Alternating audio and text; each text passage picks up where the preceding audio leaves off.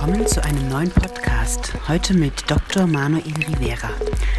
Er ist Soziologe und arbeitet am Institut für transformative Nachhaltigkeitsforschung in Potsdam. Dort leitet er die Forschungsgruppe Narrative und Bilder der Nachhaltigkeit. Er hat in seinem Leben aber auch sehr viel mit Theater zu tun gehabt, nämlich als Schauspieler und Dramaturg und in seiner Dissertation über das Theater als politische Öffentlichkeit hat er die beiden Welten der Soziologie und der theatralischen sehr gut miteinander verbunden. Manuel, gleich als erstes die Frage, wo liegt denn der Schwerpunkt eurer Forschung im Institut? Oder wie werden politische und gesellschaftliche Narrative genau erfasst oder wie lassen sich Bilder der Nachhaltigkeit eruieren? Da wir uns ja im Institut vor allem erstmal mit politischer Kommunikation beschäftigen, also mit politischen Debatten und auch politischen Handlungen, war mein Interesse zu sagen, wie stark, erstmal überhaupt analytisch zu fassen, wie stark wird politische Sprache, in geringerem Umfang auch politische Bilder, inwieweit ist die überhaupt so beschaffen, dass sie erzählt? Äh, und das ist nämlich auch unterschiedlich stark der Fall so. Also wenn ich einen Text habe, der mir Argumente liefert, wo nur eine Ereigniskette, zum Beispiel, was passiert mit dem Klimawandel und so, und da ist kein einziger, also nur das präsentiert, und da drin ist alles im Passiv und das passiert eben und das wird gemacht und so, ohne dass da Handeln drin auftaucht. Und Handeln unterscheidet sich ja von Bewegung dadurch dann doch eben, dass es mit Intention verknüpft ist ähm, auch wenn die Folgen des Handelns die Intention übersteigen. Ähm, wenn das nicht vorkommt, dann kann man im Grunde nicht von Narrativität sprechen. Das ist eigentlich schon ist eine starke axiomatische Setzung, die ich da drin vorgenommen habe, die aber, glaube ich, sehr, sehr gut begründet ist. Sie ist auch vor allem darin begründet, in der psycholinguistischen Tatsache, dass wir aufmerksamer werden, wir Menschen, wenn wir äh, genau das äh, vernehmen. Also wenn wir sozusagen Figuren oder also Handelnde äh, präsentiert bekommen in Texten und so, dann äh, werden wir aufmerksamer. Also in der, in der Geschichte nennt sich das dieser Effekt der Transportation, ja, die in die, also in die Welt der Geschichte transportiert werden. Das kann diese komplette Absorption wie bei Romanen oder so, von denen man gefesselt ist. Aber in homöopathischen Dosen partizipiert auch politische Sprache an diesem Effekt. Und mich hat interessiert, wie stark dieser Effekt in unterschiedlichen Bereichen der Nachhaltigkeitskommunikation vorkommt. Dazu muss ich aber erstmal eine Untersuchungsmethode entwickeln und so. Also es ist sehr, sehr speziell. Äh, also mit solchen Fragen beschäftige ich mich eigentlich im Kern im Projekt. Und da drum ist dann aber immer noch so ein zweites Mandat, was in dem Wort Bilder irgendwie so ein bisschen mitsteckt. Äh, sich zu beschäftigen, natürlich mit, mit der Versuchung auch mit künstlerischen Ausdrucksformen zu beschäftigen, was nochmal eine ganz andere Strecke ist, durch die, für die ich wahrscheinlich so ein bisschen ausgesucht worden bin, auch weil ich ja selber auch künstlerische Anteile in der Biografie habe. Habt ihr auch das ähm, in der Forschungsgruppe das Selbstverständnis zu intervenieren in die ähm, politischen mhm. Narrative, wenn man sie jetzt doch einmal ja, so nennt? Äh, also zum gewissen Grade. Jetzt muss man sagen, wir sind eine kleine Forschungsgruppe. Also das Institut als Ganzes hat das ja. Also wir haben ja ganz viele auch, wir haben ganze Forschungsgruppen, die nennen sich Co-Creation, die machen nur Interventionen. So, also das ist, äh, und äh, wie gesagt, ich in meiner langen Arbeit am Institut habe aber auch schon öfter sehr, eher eingreifende oder wie wir immer sagen, transformative äh, Projekte gemacht. Ähm, bei dem hier, bei diesem Analyse politischer Sprache, da habe ich das teilweise zum Beispiel versucht im Bereich Tiefseebergbau, was ja eine der äh, partiellen äh, seltsamen und gefährlichen Antworten auf die Klimakrise auch ist, weil man dann sagt, für die Speichertechnologien und so brauchen wir dieses Zeug, was da in diesen Kobaltkrusten und Manganknollen und so weiter drin ist. Und dann fängt man eben an, der, am Grunde der, der tiefen See zu buddeln. Also noch tut man das nicht, aber es ging eben diese ganzen Verhandlungen jetzt in den letzten Jahren um die Explorationslizenzen und so. Äh, sehr komplexe Prozesse. Und äh, da habe ich versucht, diese Debatte zu analysieren im Hinblick darauf, ob diese wie diese Intuition, dass man das vielleicht lieber lassen sollte, eigentlich, weil es nämlich, also die Gefahren, die mal zusammenhängen, sind unscharf beschrieben, aber potenziell sehr groß. Also es geht unter anderem um könnte der Kohlenstoffzyklus, der, also der Ozean hat ja eine wichtige Absorptionsfunktion, könnte sehr stark gestört werden. Also die Absorptionsfähigkeit des Ozeans könnte letztlich gemindert werden. Ähm, außerdem spielt die tiefe See, gerade diese Heißquellen am Grunde der tiefen See, spielen eine wichtige Rolle bei der biologischen Evolution. Also sozusagen, da fängt eigentlich der ganze Arten äh, an. Und wenn man das da eingreift und das alles zerstört, weiß man nicht, was man damit langfristig eigentlich anrichtet. Das Interessante ist, dass das halt auch ein super anspruchsvoller Prozess ist, weil wenn du das anfängst zu machen, sagen, denken dann zum Beispiel manchmal Leute, wenn du, sag, wenn du denen versuchst zu sagen, warum sie keine gute Story haben, denken sie, du kritisierst ihr Argument. Das ist aber nicht der Punkt. Wenn ich sage, die Befürworter von Tiefseebergbau haben die bessere Story, dann sage ich nicht, dass sie die besseren Argumente haben oder dass die Story stimmt. Ich sage nur, dass sie sozusagen als Story ästhetisch besser ist. So, und das sind so zum Beispiel diese Differenz immer wieder einzuführen, dann in solche Diskurse ist sehr, sehr anspruchsvoll. Okay. Das heißt, es gibt eigentlich eher so zwei Stränge. Einmal die politische Kommunikation, ja. die ihr untersucht, und, äh, und die künstlerisch-gesellschaftliche äh, Diskussionsebene äh, der Narrative die ihr untersucht. Also diese beiden, diese beiden Stränge sozusagen kann man. Also das ausmachen. Künstlerische ist sozusagen insofern. Das Künstlerische gibt einmal gibt es natürlich einen Nexus durch diesen narrative Begriff, weil wie gesagt, er kommt ja nun mal aus der Literatur und, er, und das Erzählen ist vor allem erstmal etwas, was durch gewisse Formmerkmale ausgezeichnet ist und nicht durch einen bestimmten Inhalt. Das ist eben auch was, was mich immer immer wieder stört an diesem Begriff, diesem vagen Begriff von Narrative, als sei, bloß weil da ein anderer Inhalt steht, ist ein anderes Narrativ. Also Narrative sind ja erstmal, haben ja eine gewisse Struktur. Also entweder zum Beispiel, es gibt einen Helden oder es mhm. gibt keinen. Im Theaterabend nur ganz kurz ähm, wurde ja auch ganz äh, von der Schauspielerin immer wieder äh, formuliert, wie künstlerische Positionen äh, benötigt werden von WissenschaftlerInnen, um das. Diesem Genau, um das ans Volk praktisch oder als Sprachrohr zu dienen, um die ganzen wissenschaftlichen Fakten und äh, Diskurse äh, äh, künstlerisch zu transformieren, um sie dann äh, äh, als Sprachrohr äh, unter die Leute zu bringen, sage ich jetzt mal so ganz äh, salopp. Ähm, hm? Vielleicht können wir einmal für äh, unsere HörerInnen nochmal sagen, um welchen Theaterabend genau, es geht. Genau, es geht um den Theaterabend im Theaterdiscounter von Tobias Rausch, Tornado, ähm, wo du eben Dramaturgie gemacht hast und der dann auch äh, von eurem Institut äh, äh, publikumstechnisch evaluiert wurde. Also wie dieser Theater eben auf die, die, wie der Theaterabend auf das Publikum gewirkt hat, ne? ob aktivierend oder, ne? genau. Also nur ganz kurz dazu.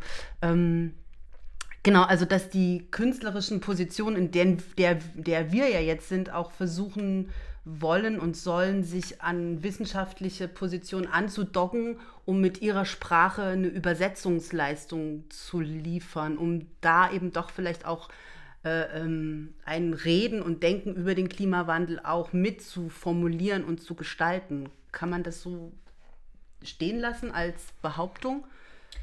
Also das, was diese Wissenschaftlerin-Figur, die ja auch montiert ist aus etlichen Interviews mit Wissenschaftlern, ähm, da sagt, ist, dass wir eine Krise der Imagination haben äh, und dass das sozusagen da das künstlerische Mandat liegt.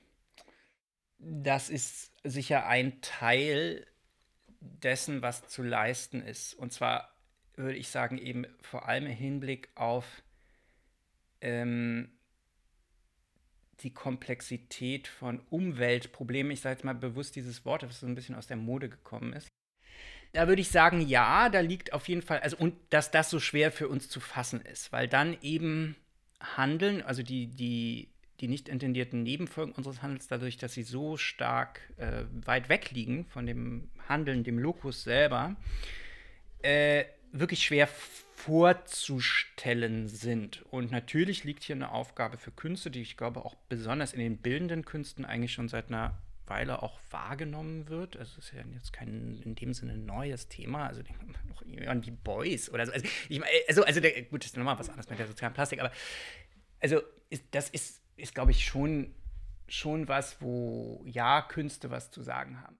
Ähm, hat sich denn da sowohl in dieser äh, Analyse der, der politischen Narrative als auch in, den, in dem Nachdenken über die, diese ähm, eher künstlerischen Narrative, hat sich denn da schon ähm, eine Form oder haben sich Formen abgezeichnet, die diese Transformationsprozesse oder das, was jetzt im besten Sinne ähm, passieren kann oder durch die Narrative unterstützt werden kann, abgezeichnet? Oder gibt es Begriffe, die, ähm, die, die besonders wirksam sind oder sich als besonders wirksam herausgestellt haben? Also was daran, was schon wichtig ist, das Motiv der Inklusion und äh, der globalen Verantwortung, also der globalen Inklusion und Verantwortung. Also das geht ja oft zusammen, dass ich zum Beispiel jetzt nicht immer zurück an Tiefseebergbau denke, dass ich sage, also die Leute, die da möglicherweise geschädigt werden,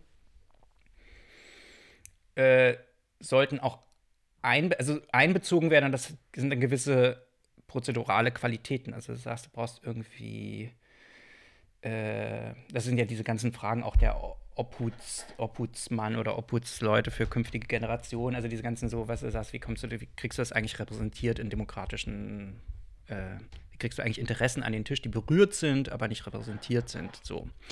Und wenn du das, wenn du das sehr gut sozusagen immer wieder, es ist tatsächlich immer wieder eine Möglichkeit, in der politischen Kommunikation zu skandalisieren, dass das nicht passiert. Also das ist ja was, wo sofort Menschen aufmerken. Also wenn äh, Gerechtigkeit äh, verletzt ist oder der Gerechtigkeit nicht Genüge getan ist. Also wenn man jetzt mal zum Beispiel, ich nehme jetzt ein Beispiel nicht aus der Umweltbewegung, gibt es auch einige in der Geschichte der Umweltbewegung, aber denken wir mal sowas wie an I Can't Breathe, dann ist es ja nicht, dass die Leute, also einige schon, aber nicht die meisten, ähm, darauf so stark reagieren, weil sie selber Angst haben davon von Polizisten also weil sie quasi um ihre Sicherheit besorgt sind, sondern es ist ja Empörung.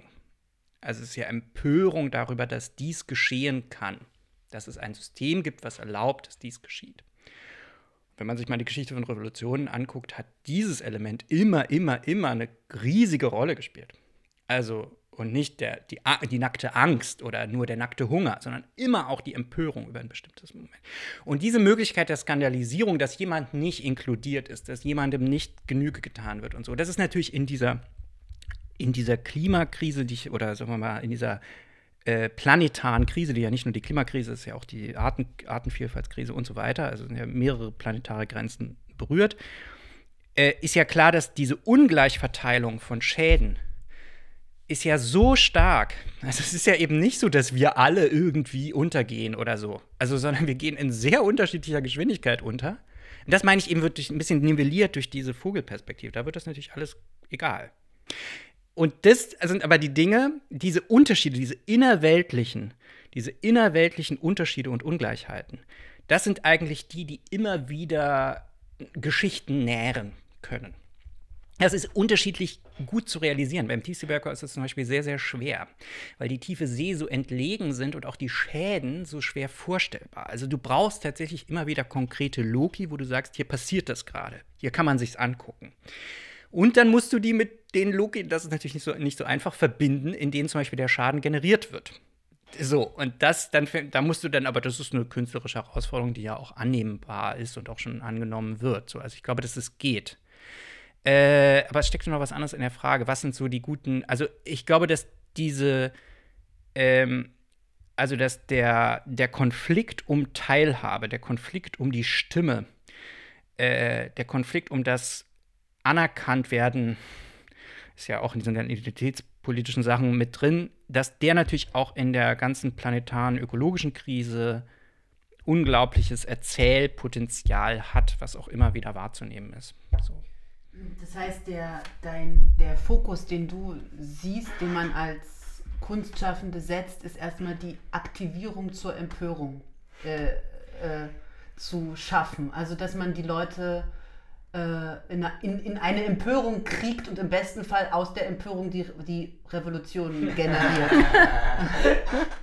das sehen wir, das ist, ist, ist so. Also, dieses äh, sehen wir auch in der Publikumsforschung zum Beispiel zu dem Klimastück ähm, dass sozusagen äh, Wut, also es gibt zwei große Emotionen da, die geäußert werden. Das ist ähm, irgendwie Trauer oder, oder, oder Verzweiflung oder sowas äh, und, und Wut.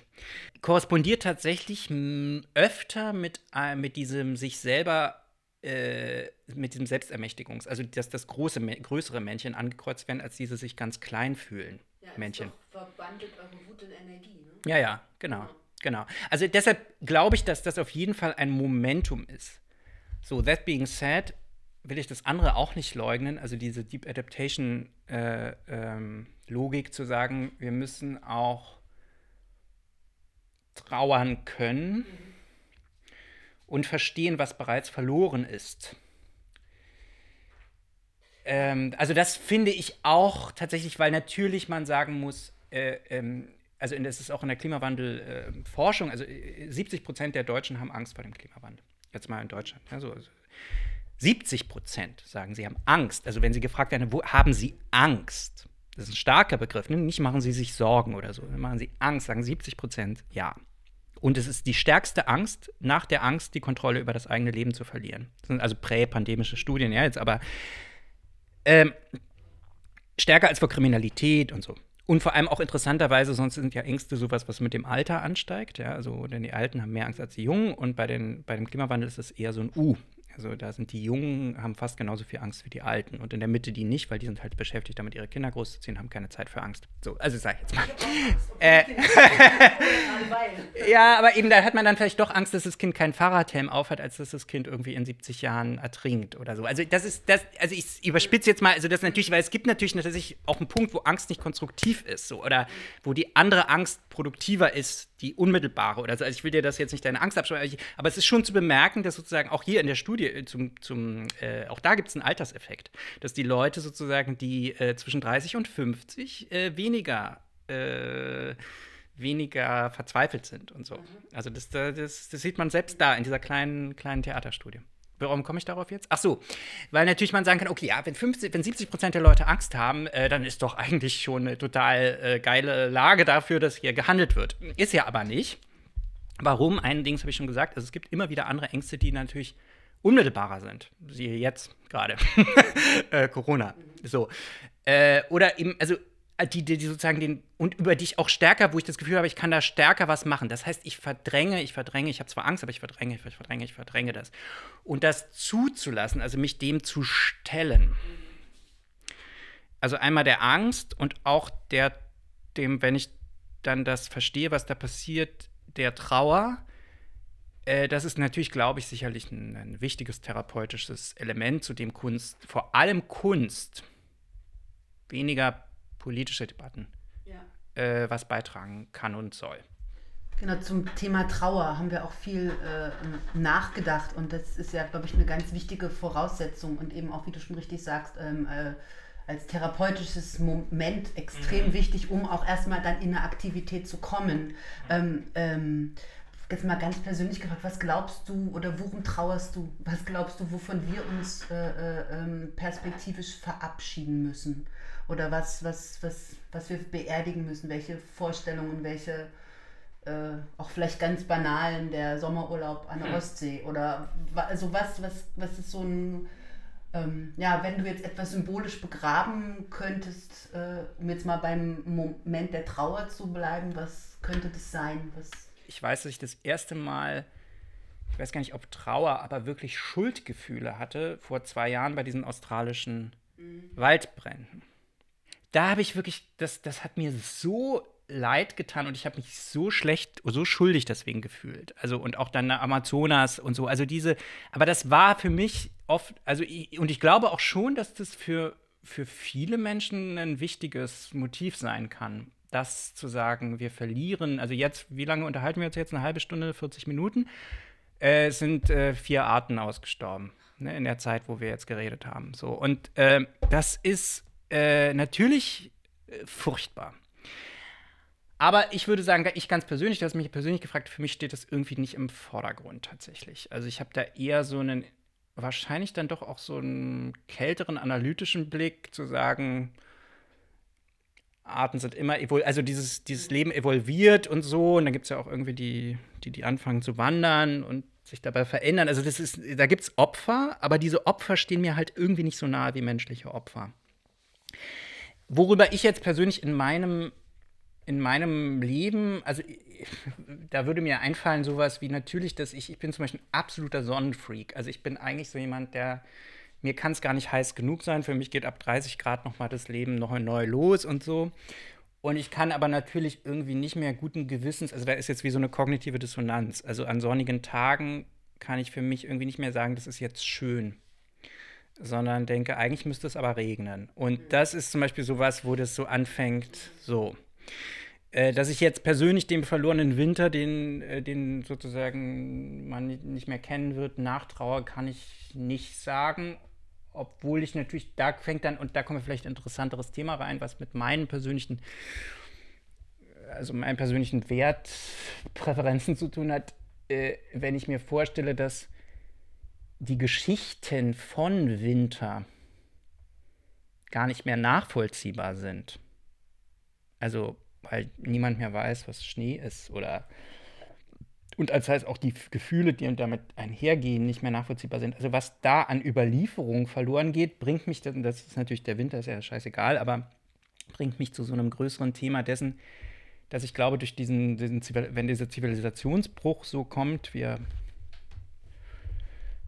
wahrscheinlich kommen wird. Also ich gebe mich da keine Illusionen hin. Also äh, dann ist es so eine furchtbare Kontraktion. Also ich glaube nicht, dass die Menschheit verschwindet, das glaube ich nicht. Also äh, es wird äh, irgendwie natürlich äh, irgendwelche überlebensfähigen, also außer jemand verliert die Nerven in dem ganzen in den ganzen Konflikten und drückt auch noch auf den roten Knopf. Ich meine, das ist sogar eher die Gefahr. Also sehe ich. Naja, nein, nein. Also man muss ja sagen, dass dieser Stress erhöht wird. Das ist ja, ein, ist ja wie so, als ob Druck, immer mehr Druck im Kessel ist. Und in dem agieren wir ja mit unseren Massenvernichtungswaffen weiter. So. Also, aber jetzt mal von dieser Option abgesehen, sehe ich nicht, dass wir komplett, also selbst in einer, in einer, in einer, in einer 4-Grad-Welt, äh, würde man in Kanada immer noch Landwirtschaft machen können.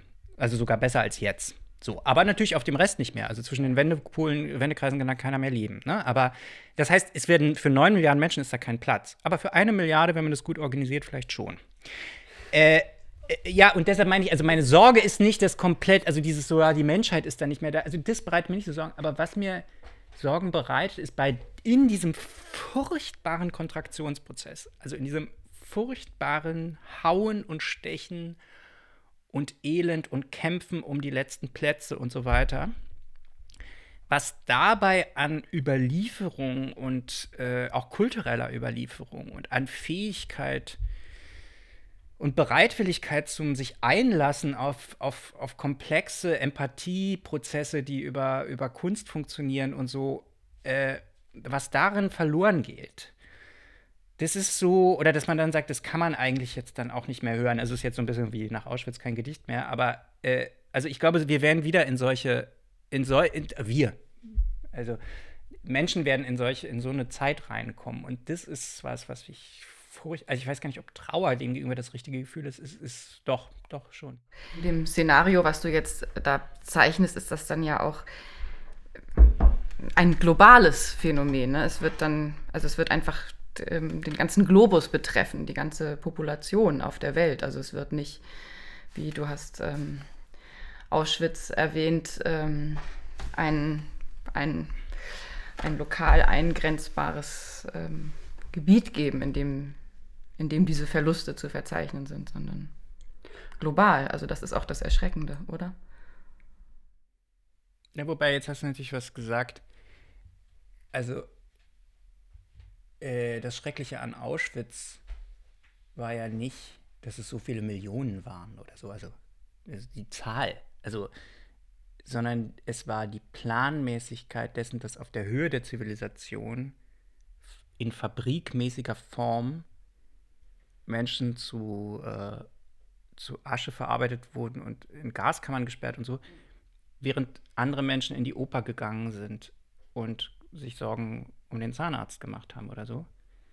Äh, also eigentlich die Gleichzeitigkeit dessen. Das ist ja eigentlich das, das worin auch immer, also so, so Leute wie George Steiner oder so immer wieder, also diese ganzen, diese ganzen überlebenden jüdischen Leute äh, laboriert haben, wie, also das, wie sowas reinkommt in die Zeit, wo du sagst, das ist eigentlich die Hölle auf Erden.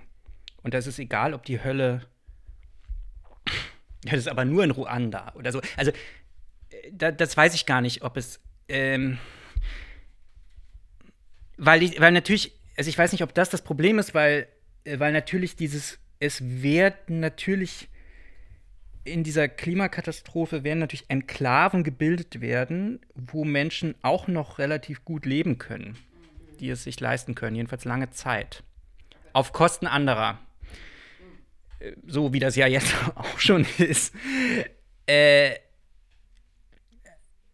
ja, natürlich ist es schrecklich, dass wenn man sagt, wenn ich sage, irgendwie jetzt die Menschheit wird dann von irgendwann 9 Milliarden auf eine Milliarde kontrahieren, um jetzt mal so eine Hausnummer zu nennen, ist es unglaublich schrecklich in der, in der Zahl und der Dimension des menschlichen Leides. Aber das war nicht, also deshalb ist der Auschwitz-Vergleich irgendwie schief. Der Auschwitz war, Auschwitz war ja nicht die Zahl von Ermordeten, sondern es war der kulturelle, gesellschaftliche Vorgang, das zu akzeptieren, der das Schreckliche war. Ja. Aber es sind ja eigentlich ziemlich düstere Aussichten.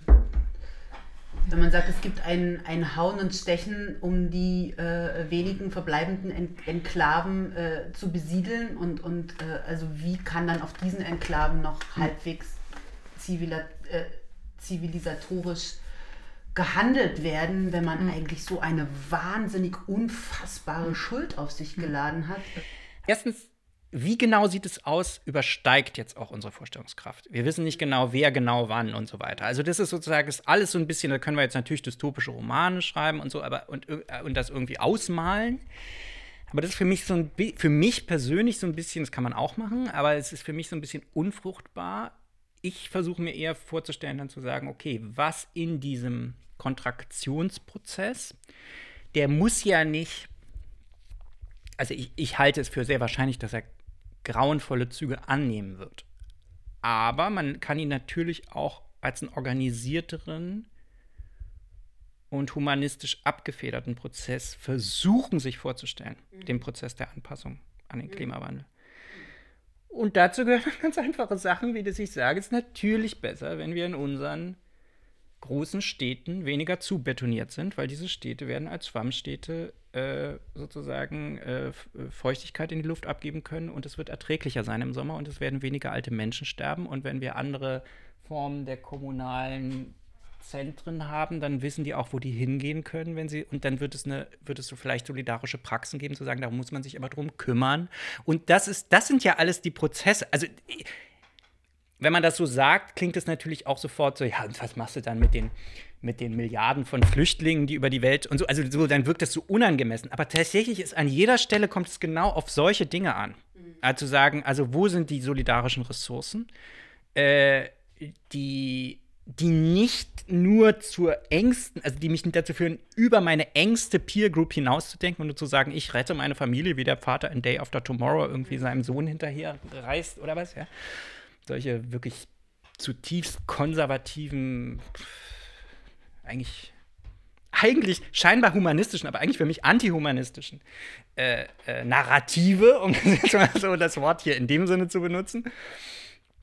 Äh, also wie kann ich sozusagen immer noch an die denken, über den engsten Kreis hinausdenken, was für Organisationsformen brauche ich daraus und natürlich auch, welche, und da kommt natürlich, kommen auch technologische Fragen rein, die ja oft sehr stark äh, verdammt werden von so Nachhaltigkeitsdenkern. Ja, das hat uns ja alles, das ist die Art Denke, die uns ja hingeführt hat, jetzt noch zu denken, Technologie könne uns retten. Das denke ich übrigens auch nicht, dass Technologie uns retten kann.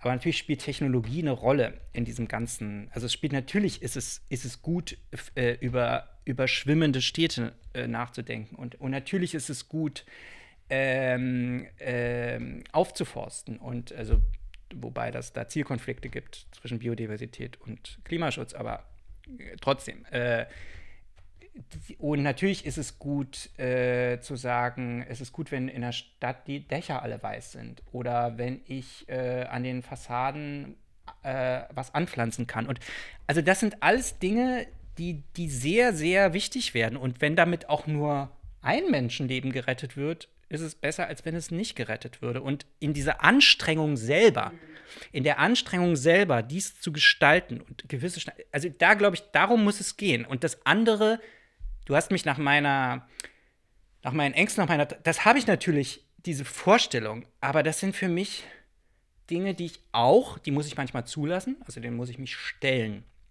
Das heißt jetzt aber nicht, dass ich darauf starre die ganze Zeit. Also es heißt irgendwie, ich glaube, in der Dialektik der Aufklärung heißt es irgendwo, äh, das Hinstarren aufs Unheil hat auch was von, dadurch, dass es fasziniert ist, was von geheimem Einverständnis.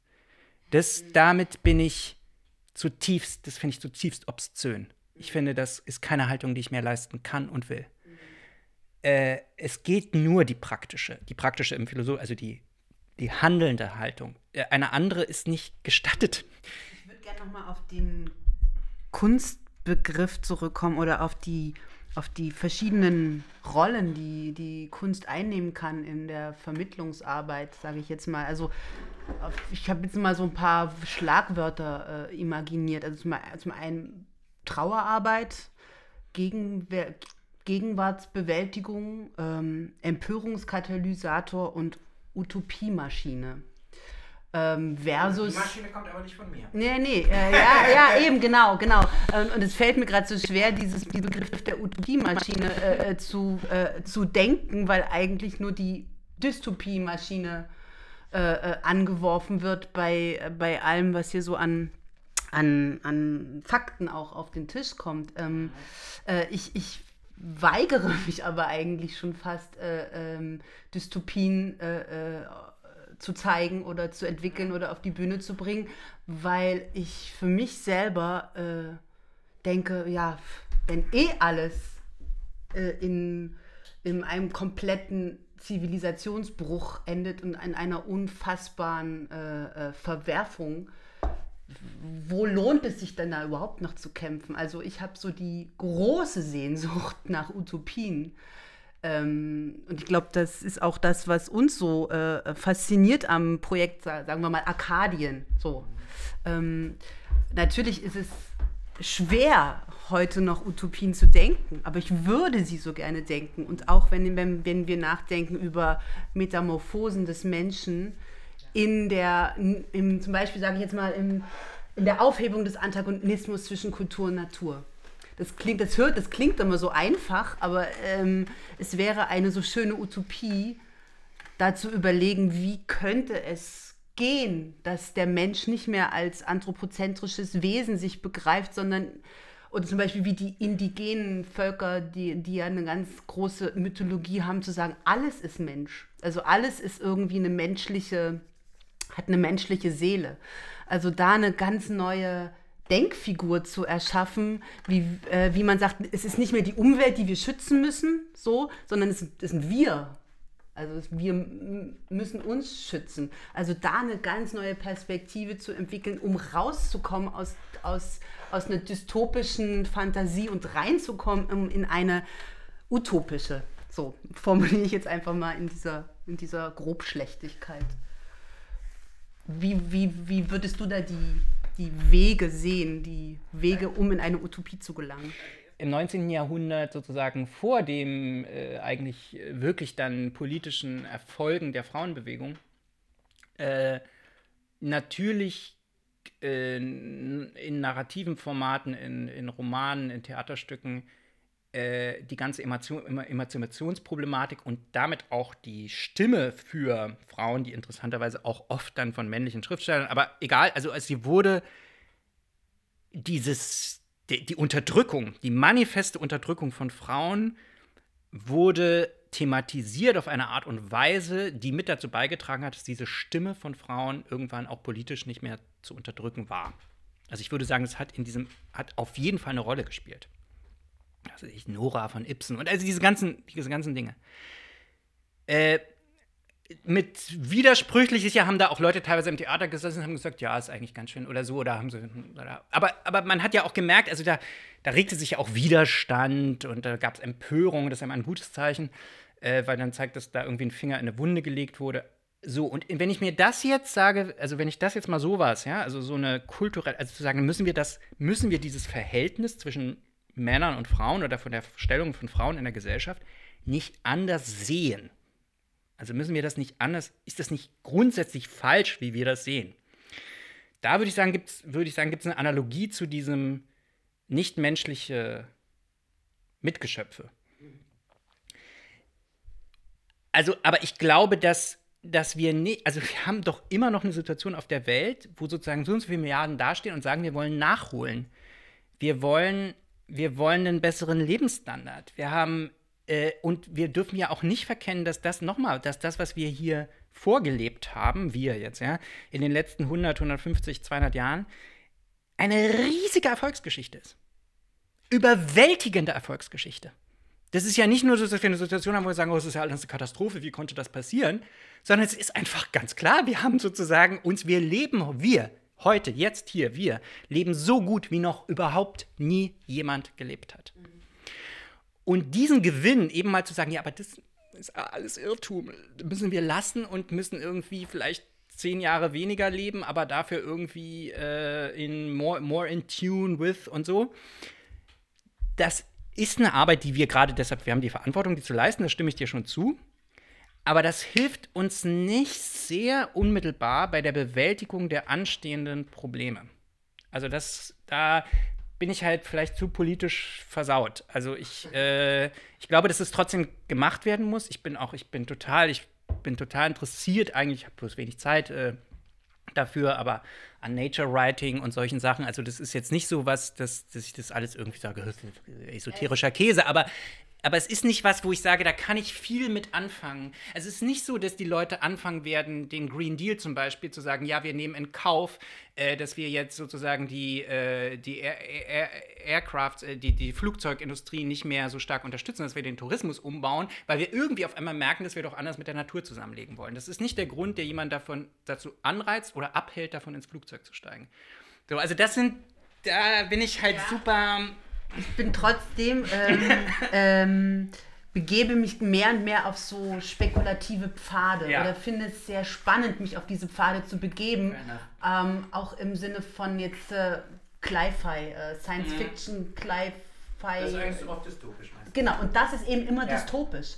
Und ich will es aber nicht dystopisch enden lassen. Also das ist mein großer Wille, der vielleicht auch eine totale Hybris äh, äh, meine, meines künstlerischen Selbst voraussetzt, dass ich will nicht dystopisch werden. Und es fällt mir total schwer. Und ich würde so gerne ähm, äh, weiter auf einem spekulativen Pfad wandeln, der, der nicht in der Dystopie endet. Aber vielleicht geht es auch gar nicht. Genau, aber ist nicht das, was, was po positiv geleistet werden kann, in der, Erzähl in der Erzählung im weiteren Sinne von dieser, der planetaren Krise die Möglichkeit wahrscheinlich und Wahrscheinlichkeit von solidarischen Praxen weiter zu beglaubigen. Mhm. Das ist das einzige, also ich habe jetzt auch gerade, ich bin witzigerweise gerade darauf gekommen, weil du sagst es so, Clivey, äh, ich habe kurz gedacht an diese Madame-Trilogie von, von, von Margaret Atwood die ja in wenigen, also da wird dann so, das ist witzig, die ist ja in drei, also 2002, 2007, 2010 oder so entschieden, die drei Bände und dann hat sie immer stärker das Klimathema dann so angefangen damit reinzu, aber eigentlich ist ja eine pandemische, äh, mhm, ist ja eine pandemische, ist eine Seuche. Und da könntest du ja sagen, sagst du, ja, ist es dystopisch? Ja klar, es ist vollkommen dystopisch, aber es ist, nee, vollkommen eben nicht, weil, weil sie ja versucht zu artikulieren, dass es doch natürlich Menschen geben wird, die in irgendeiner Weise so auch Konz Gegenkonzepte, da kommen ja tatsächlich diese Gärtner drin vor zum Beispiel, die dann sagen, eben genauso ein anderes, das karikiert sie sogar auch ein bisschen, also karikiert, aber sie, sie, sie so ein bisschen ironisch distanziert erzählt sie das, wie die versuchen, ein anderes Naturverhältnis zu gewinnen und so. Äh, aber eigentlich mit großer Sympathie. Auch gerade Frauen spielen natürlich eine starke feministische Autorin. Also äh, spielt eine starke Rolle in, im Neuorganisieren von, von sozialen Zusammenhängen. Und ich finde eigentlich, dass auf so einer Ebene immer das liegt, wo ich finde, dass das Fiction oder das, das, das, also eben, und das ist wieder, hat wieder was zu tun mit menschlichen Zusammenhängen. Vor allem, also mit Interaktionen. Also das ist für mich, da liegt für mich persönlich der große Punkt. Und das andere, also jetzt machen wir zum nichtmenschlichen, dem Zusammenleben mit nichtmenschlichen Akteuren. Also, ich finde das eine riesige ästhetische Aufgabe und dieses auch wert angegangen zu werden, die Natur aus dem Hintergrund zu holen. Die Aufmerksamkeit auf ähm, die Vielgestaltigkeit, die Veränderbarkeit die Verwundbarkeit, meine Abhängigkeit von nichtmenschlicher Natur äh, nochmal ganz anders diese Aufmerksamkeit quasi wiederherzustellen. Ich sag mal, herzustellen. Also ich sage jetzt mal, spinnen wir mal rum. Äh, eine Sache, die ja schon passiert, zum Beispiel in den USA sehr stark, dass Leute von den Küsten weggesiedelt werden. Ja? Ähm, und das wird immer mehr sein. Da ist zum Beispiel eigentlich, sehe ich da eher, die Aufgabe ist darin zu sagen, erstmal Leute begreifen zu lassen, dass sie sich selber wirklich einen Gefallen damit tun, wegzusiedeln und das nicht als eine Bestrafung zu empfinden. Das ist tatsächlich ein Riesengerechtigkeitsding. Also das so, weil du eigentlich wirst du ja deines Heims beraubt. Mal sagen, aber eigentlich tun wir den Gefallen, wenn du jetzt gehst, und so weiter. Also es ist ein riesen Kommunikationsding. Es hat aber mit der Natur ist mal gar, auch, ja, ich verliere natürlich diese konkrete Verankerung in diese Landschaft, in der ich, ich aufgewachsen bin oder irgend sowas, ja. Trauern muss ich dann darum, so, das, ja, loslassen. Schon, da kommen auch schon eine Sache. Aber es hat vor allem sowas wie also es ist eigentlich, wie kommuniziere ich das als eine Aufgabe, die nicht nur dem Gemeinwohl dient, sondern die tatsächlich, also die eine, die, eine, die, die, die was mit gerechtig, gerechtem Handeln zu tun hat. Und, wenn ich mir das jetzt weiter vorstelle, wenn irgendwann die Niederlande sozusagen äh, umgesiedelt werden müssen, äh, und wir quasi die Leute bei uns zu Hause aufnehmen müssen, dann hat das für mich auch wieder was zu tun mit diesen solidarischen Praxen primär. Und nicht, dass ich sage, ja, stimmt, das Meer ist jetzt gekommen und hat sich das wiedergeholt. Oder irgend sowas, was jetzt so ein, also weiß ich nicht. Äh, also irgend so eine Art von zu sehen, dass wir ja auch dem Meer das lange, das wäre ja die Art darüber, also die Richtung darüber nachzudenken. Zu sagen, wir haben da lange mit sehr, sehr viel Kraft das dem Meer weggenommen, das hat sich das jetzt wiedergenommen, wir gehen jetzt zurück, wir machen dem Platz oder so. Aber das ist für mich nicht politisch der Hauptpunkt daran. Es ist, ist wie nehmen wir die Leute ja. auf, die weggehen müssen, ja. damit wir nachher. Ja. Mhm. Mhm. Also es bleibt für mich immer irgendwie, ich weiß nicht, vielleicht ist das auch so ein bisschen eine, so eine Art äh, Vexierbild von mir und meine Brille. Also es ist ganz bestimmt so. Aber für mich bleibt es immer, ist im Vordergrund dieses, wie kommen Menschen miteinander klar und eben auch mit Menschen, mit denen sie bisher nicht klarkommen mussten. Also das ist ganz, ganz wichtig. Also das ist für mich so ein bisschen der. Aber damit will ich dein Thema nicht. Ich habe ja gesagt, also ich finde es trotzdem auch eine unglaublich, äh, es ist einfach eine unglaublich äh, reizvolle und gewagte Aufgabe, irgendwie zu sagen, wie geht das eigentlich? Also, ja. wie können wir Natur anders? Also, ich will das gar nicht irgendwie, es ist ja. bloß nicht so sehr mein, also aus der Nachhaltigkeitsszene kommt es nicht so sehr mein Thema. In dem Sinne könnte man jetzt ja einfach mal sagen, der, der, der utopische Mensch äh, äh, im, in ein paar hundert Jahren hat einfach ein viel größeres Solidaritätsgehen. Mhm. Also das, das die Menschen an sich, die menschliche Praxis definiert sich viel mehr übers solidarische Miteinander. So, das wäre ja schon mal so ein, so ein Status quo, auf den man sich einigen könnte, oder? Als Utopie. Ich komme von dem Begriff nicht los. ja, Dass da das Hauen und Stechen einfach weniger ist, das menschliche Ego-Gen. Äh. ja, natürlich aus den Korrekturen und deshalb hängt es wahrscheinlich natürlich doch auch zusammen mit diesem nichtmenschlichen Natur. Äh, Natur. Äh, mit einer Revision des Autonomieverständnisses. Also, dass ich ähm, das sozusagen. Also, ich bin ja. Autonomie finde ich ja nach wie vor, um überhaupt moralisch handeln zu können, äh, habe ich dann doch Kantianer an der Stelle wichtig. Also, wir können nicht uns als heteronome Wesen begreifen, die sozusagen irgendwie mit dem Strom mitschwimmen. Oder das ist jetzt, also dann würden wir ja zurückfallen auf auf eine, auf eine kollektiv vorbestimmte Sittlichkeit, wo man dann genau sagen würde, ja, wir sind jetzt eben hier die große, wir sind jetzt hier die große, der große Pulk. Die Frage ist es dann das deutsche Volk oder ist es dann irgendwie die Menschheit? Das ist ja die Frage, wie, wie groß der Pulk ist, ja, aber das ist auch nochmal ein Riesenthema. Mhm. Also Ökofaschismus. Das, das, das lasse ich jetzt mal, das lasse ich jetzt mal weg. Ist aber ein Thema, was mir große Sorgen bereitet. So, ja. So. Äh, aber sage, also okay, also wir alle, ja, wir, wir reden ja auch immer hier immer von wir, wir, wir, müssen uns also irgendwie anpassen und deshalb äh, fügen wir uns, fügt jeder Einzelne sich jetzt irgendwie so gut ein, wie er kann. Das würde ja sowas, also das glaube ich komplett als, also da gibt es eine Gefahr drin, dass ich sage, letztlich, und das musste man ja auch in den letzten Jahren wenn man klimasensibel oder, oder umweltaffin gehandelt hat, politisch, musste man sich ja eher gegen den Strom stellen. Also es war ja nicht so, dass, äh, dass das irgendwie vorgegeben war. Jetzt langsam ändert sich das so ein bisschen seit zwei, drei Jahren. Aber also das Autonomie heißt, ich erkenne im Grunde keine Abhängigkeiten an. Das ist natürlich was, was extrem revisionsbedürftig ist. Mhm. Und da, also Abhängigkeiten von anderen Menschen wiederum auch, natürlich, primär. Die Anerkenntnis dessen, wie abhängig ich von anderen bin, das hat natürlich dann sofort was mit der Ungleichheitsdimension zu tun, zu sagen, ja, was bin ich eigentlich ohne, ohne einen Bäcker oder eine Krankenschwester und was kriegt die eigentlich dafür, dass ich ohne die nicht existieren kann und so. Also das sind so diese, da, ja, das ist auf jeden Fall die eine, aber es hat natürlich auch was zu tun mit Abhängigkeit von, von äh, Ökosystemdienstleistungen. Also böses Wort darf man natürlich nicht benutzen, aber äh, das ist ja nur das. das äh, und da, ja, würde ich sagen, liegt auch eine Chance drin in diesem Thema Natur äh, anders sehen, weil wenn ich diese Abhängigkeit von mir davon stärker erkenne, modifiziert sich mein Autonomiegefühl. Ja. Oder vielleicht wird es sogar bereichert, indem es nämlich differenzierter wird.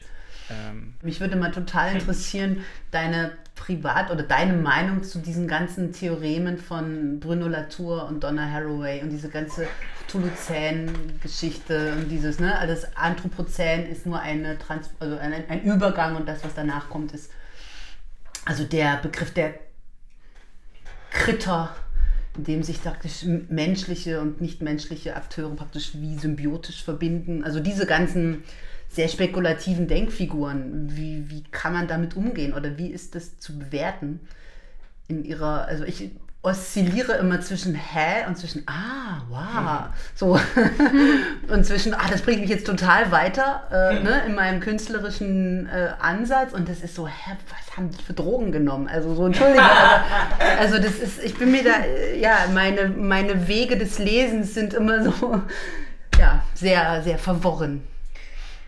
Ich glaube, ich habe das für mich auch zum ersten Mal, deshalb bin ich euch dankbar, weil also eigentlich finde ich ja immer nur, wenn man mal was so denkt, was man nicht schon sowieso gedacht hat. Äh, das ist mir gerade passiert, weil ich glaube, diese Formulierung von, dass, es, dass solche Ansätze uns helfen können, unser Autonomieempfinden zu differenzieren. Mhm. In, dem, in diesem Maße finde ich sie nützlich. Ähm, in dem Anspruch, den sie quasi dadurch, dass sie das so stark betonen, machen, also in den starken Ansprüchen, die sie verkörpern, finde ich das nur bedingt hilfreich. Ähm, also bei Latour zum Beispiel ist es so, dass mich enorm stört,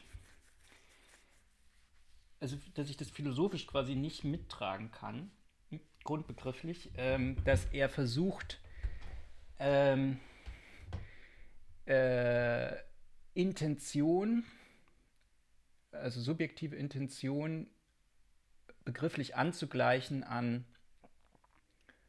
äh, physikalische. Also er sagt ja so Dinge wie, wenn der Fluss in seinem Lauf dazu tendiert, nach da auszubrechen, ist es nur graduellen Unterschied zu einem Menschen, der die Neigung hat, dies zu tun. Und äh, das und dann macht er auch so Sachen, er, also er ist ja sehr, ist ein sehr intelligenter Mann. Also er, er, er nimmt dann auch so umgekehrt Sachen, ich weiß nicht, ob ihr das erinnert, in einem Buch sagt er zum Beispiel, dann guckt er sich diese Beschreibung von Tolstoi, ist natürlich ein Autor, der ihn interessiert, logischerweise, äh, an der äh, in Krieg und Frieden äh, Kutusows, äh, also den General Kutusow erzählt, der sozusagen darüber nachdenkt, wer den Krieg führt. Und äh, der ja quasi dieses komplexe Panorama von Randbedingungen und möglichen Nebenfolgen erwägt und dabei, differenzierter Autonomiebegriff, weil er so unglaublich klug ist, versteht, wie vage und unsicher seine Handlungsoptionen eigentlich sind und irgendwann eine Entscheidung trifft, aber quasi so wie, also nicht in so einem starken Sinne, ja, das mache ich jetzt, weil, sondern wahrscheinlich ist es gut, so zu machen. Und, und das analysiert er, nimmt sich aus, es ist auch interessant, dass er sich wirklich auf diese Passage versteift, versteift Latour jetzt, und sagt, ist es nicht eigentlich immer so? Also ist nicht das eigentlich, wie die Situation immer ist und besonders im Anthropozän, äh, in, in der Interaktion mit Gaia oder in, als Teil von Gaia? Äh, und sind wir uns darin nicht, also ist dann nicht eigentlich, also sind, ist nicht Agency in diesem Sinne verteilt eben irgendwie auf alle? Und ist dann eben der Unterschied zwischen mir und dem Mississippi oder so gar nicht so groß? Also außer in der Wirkung, die wir, ich als einzelner Mensch oder der Mississippi erzielen kann, aber in der Dimension, aber eigentlich so. Und, und in dieser Einebnung, also dass er eigentlich Agency ohne Intention erzählen will, äh, dagegen wehrt sich in mir ähm, der an Autonomie und Entscheidungsfähigkeit interessierte Mensch. Also, weil ich glaube, dass wenn wir, dass das sehr schnell, das ist, wird zwar im Namen von Verantwortung und so gesagt, aber es kann sehr schnell in so eine Richtung gehen, eigentlich was Fatalistisches und was ähm, eigentlich auch wiederum Verantwortung sofort wegdelegierendes. Also letztlich glaube ich einfach, dass wir trotzdem, und ich meine, ganz, ganz viel der modernen Kunst und Kultur geht ja in diese Richtung. Wie gesagt, wahrscheinlich exzessiv, aber, wir, aber es ist auch nicht so, dass wir das alles über Bord schmeißen können. Jeden Einzelnen und jede Einzelne von uns damit zu konfrontieren mit der je eigenen Existenz und mit der je eigenen Entscheidungsnotwendigkeit. Und das ist, glaube ich, was, also dieses ist, also das ist doch das, wenn ich Kunst zum Beispiel begegne, starker, großer Kunst, dann ist es nur dann, wenn, also ja, es gibt die kollektiven Erlebnisse von Kunst, ja, und, die, und das Ritual und den Rausch und all das, ja. Das wäre jetzt nicht so, aber eigentlich die wirklich wichtigen, das sind auch Momente, in denen sich viel bewegt, so, also wenn das Kollektiverlebnis. Aber eigentlich das ganz, ganz Wertvolle ist für mich schon, wenn ich auf mich zurückgeworfen werde, wenn ich und wirklich im Singular mich dieser Sache stellen muss. Und diesen Punkt des, des, des, äh, un, des irreduzibel Individuellen, der wird für mich in diesen Haraway und der wird für mich in diesen Haraway und, und Latour-Geschichten vollkommen beiseite gewischt. Und an dem haben die auch gar kein Interesse. Und jetzt nochmal, weil du vorhin Aus, Auschwitz gesagt hast, ne? Äh, äh, also da war das doch, da haben wir das doch gesehen, wie notwendig das ist, dass diese Ressource aufgerufen wird, dass ich trotzdem alle, mit denen ich tagsüber spreche, sagen, na ja, entweder sagen ja die Juden oder eben sagen, na ja, irgendwas wird schon dran sein oder sagen, ach, denk nicht dran oder so, ja, dass die da abgeholt werden, dass ich trotzdem sage, nee, das geht doch nicht. Das waren doch meine Nachbarn und ich verstecke die jetzt. Diese Ressource, das ist das, was ich glaube, worauf wir nicht verzichten können. Und da helfen mir Donna Haraway und Latour nicht. Ja, das ist gut. Das hast du gut auf den Punkt gebracht für mich. Also jetzt schließt sich für mich ein gedanklicher Gap, sozusagen, was mich daran immer gestört hat. Oder wo, wo ich die Dinge dann auch als sehr wertvoll, aber doch irgendwie nicht, ich will, nicht sagen schwammig, aber äh, dieser Zugriff, mhm. der mir da fehlte, wo, also wo ich mich da halt nicht habe wieder, wiedererkennen können. Ja, und jetzt und jetzt und jetzt habe ich mich dann immer gefragt, weil es so diese Theoreme einfach immer größer und schwammiger für meine Begriffe wurden. Nichtsdestotrotz haben sie mich trotzdem in eine Aktivierung ja, ge gebracht. Und, ja, ja. Und auf diesen ganzen Pfad des Spekulativen bin ich nur äh, aufgrund dieser Autoren gekommen. Und wir haben auch von diesem, ne, von, von, von diesem Bild gesprochen, dass sich ein, dass es einfach diese, die, also diese Höllen gibt. So, es gibt die Hölle, es gab die Hölle, gibt die Hölle in Ruanda und es gibt mhm. zig äh, Schauplätze auf der Welt und es gab Auschwitz und so weiter. Und ähm, eben im Sinne dieser, dieses, dieses Szenarios, was du gezeichnet hast, wird sich ja die Hölle sozusagen vergrößern. Und es wird nicht mehr etwas sein, von dem man wegschauen kann wie es ja auch in Deutschland ähm, zur Zeit des Nationalsozialismus passiert ist. Es war ja möglich, wegzuschauen.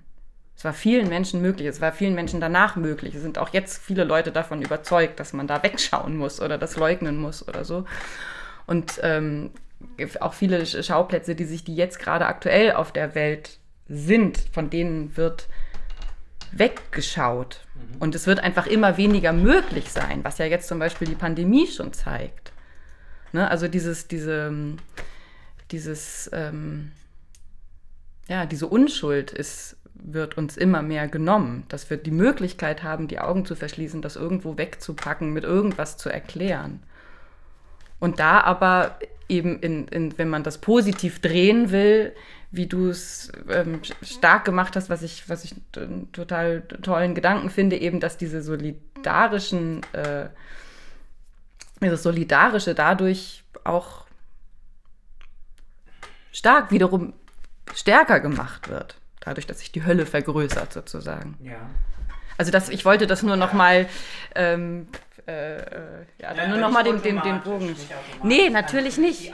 Nein, nein, natürlich nicht. Aber das wäre, das wäre sozusagen die utopische Chance oder sowas. Ja. Ich wollte ja, nur. Ja, also ich, äh, aber das ist eben genau, das sind so die Themen. Also das ist einfach, das, da ist der, ist einfach die Aufgabe in der täglich und das tägliche Kommunikation, das ist super schwer. Ich nenne jetzt mal wieder, ich komme mal wieder auf ein ganz pragmatisches Beispiel. Ja? Verkehrswende urbane Verkehrswende.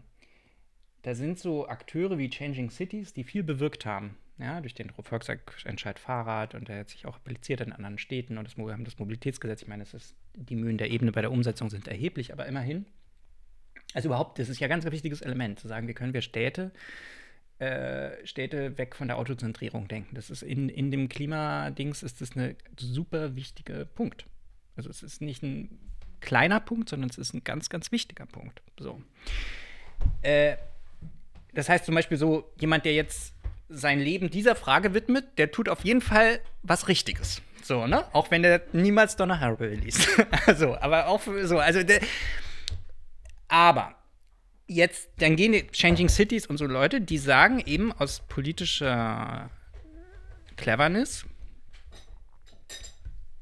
und Erfahrung, wenn wir das immer wieder über das Klimathema spielen, ja, also die Notwendigkeit dieser Veränderung, zum Beispiel der Parkraumbewirtschaftung, der Parkraumverknappung, der autofreien Innenstadt und so, dann wird es nichts. Den Leuten ist die, ist die Jacke näher als die Hose.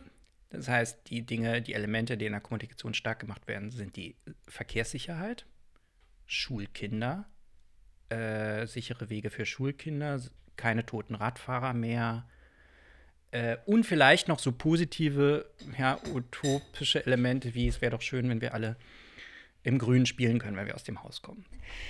Aber dieses Globale, zu sagen, warum ist das wichtig, dass wir das machen?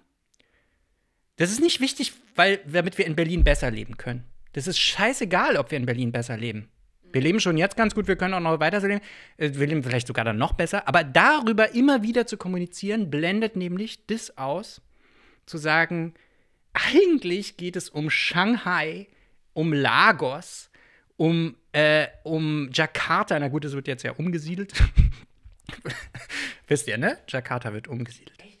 Ja. Ganz Jakarta. Ganz Jakarta wird umgesiedelt. Ja, ja. Also dauert, ist ein jahrelanger Plan, aber die werden Jakarta umsiedeln. Das ist nicht mehr Weil zu halten. Sie wissen, es wird. Mhm.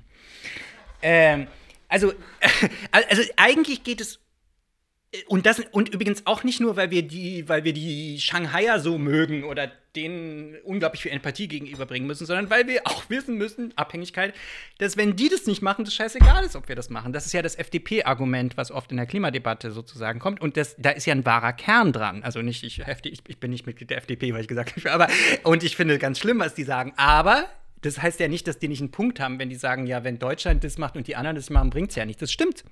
Das stimmt ja. Das heißt, eigentlich diese Interdependenz, dass wir sagen, alles, was wir tun, muss skalieren, also diese Skalierbarkeitsfragen. Das einzige Gute, was wir gemacht haben, hier in Deutschland, wirklich das, oder ja, nicht das einzige, aber das Hauptgute, was wir gemacht haben, war diese verdammte, war dieses verdammte Energieeinspeisungsgesetz, was ermöglicht hat, nicht weil wir jetzt so einen hohen Anteil an erneuerbaren Energien im Strommix haben, sondern weil wir dadurch ermöglicht haben, dass es insgesamt billiger wird und dass heute in Afrika die, die, die Investitionskosten gesunken sind für das Zeug. Wir haben das angekurbelt. Das ist wirklich ein historischer Verdienst, den dieses Land mit hat, diese Feed-in-Tariffs, die dann andere kopiert haben. Ähm, ja, das ist damals nicht entstanden nur aus so einem globalen Verantwortungsding, sondern aus, äh, Leute waren sowieso misstrauisch gegen die großen Stromkonzerne und also der ganz jetzt nochmal eine ganz andere Geschichte, aber äh, und Anti-Atom und so weiter und so fort. Aber der Effekt ist eigentlich dieser. Und wenn man dieses Gefühl zu sagen, hey, das ist total, das ist zwar, wir müssen mehr zahlen dafür, das ist super anstrengend und mit den Abstands, Abstandsregelungen für Winddinger und das Problem und so. Aber wenn wir das schaffen, leisten wir echt einen Beitrag zu dem Ganzen. Da ist für mich dieses, ist jetzt vielleicht sehr, es klingt jetzt vielleicht sehr prosaisch, aber das ist, die, diese Prosa ist ja die der täglichen politischen Entscheidung. Und in diese Art Kommunikation muss das rein, was du sagst, dieses zu wissen, da sind die anderen, ja, die auch irgendwie Stromversorgung haben wollen, verdammt nochmal. Aber da löst sich das komplett, sowohl von der eigenen Wirklichkeit als auch von der konkreten Wirklichkeit anderer Menschen. Und dieses das kann ich nicht immer. Ich glaube, dieses, wir müssen diese Empathie, die muss, die muss sich, ähm, die klammert sich natürlich an konkrete Fälle und konkrete Stories, aber sie muss, ähm, sie muss sich lösen in die. Das ist ganz schwierig. Das ist schwer, das zu erklären, ja, weil das natürlich was äh, ich glaube nicht, dass Allempathie möglich ist. Auf gar keinen Fall. Das ist was, was uns überfordert. Wir können nicht alle empathisch sein. Und wir können, wir können heute hier nur hier sitzen und diesen Kaffee genießen, weil wir gerade nicht denken an die Flüchtlinge in Moria, die wir nicht in das Land reinlassen. Das, sonst wär, könnten wir dieses Gespräch gar nicht führen, sondern müssten sagen, wir müssen jetzt dahin und was machen. So, also das heißt, diese Art von Grausamkeit, die gehört einfach zu unserer, also das wegzuschieben, das gehört auch zu unserer Existenz, müssen wir auch anerkennen. Aber nicht zu so einem hohen Grade. Und das ist immer so, da würde ich sagen, weg von diesen absoluten Positionen, sondern irgendwie zu sagen, ein Stück mehr davon. Immer wieder, immer wieder eine Bresche reinschlagen, immer mhm. wieder ein bisschen mehr davon, ja. Und das, ja, na gut, das war's. Ich finde, das war ein sehr schönes Schlusswort. Ja. Manuel, es war ein unglaublich bereicherndes äh, Gespräch. Ich könnte jetzt noch Stunden weiter mit dir, mit dir reden. Vielen Dank. Das war unser Podcast zum Diskurs Klimawandel und künstlerische Darstellbarkeit. Heute mit Manuel Rivera vom Potsdamer Institut für transformative Nachhaltigkeitsforschung. Die Fragen stellten Olivia Stahn vom Vokalensemble The Present und Therese Schmidt, Regisseurin und Autorin.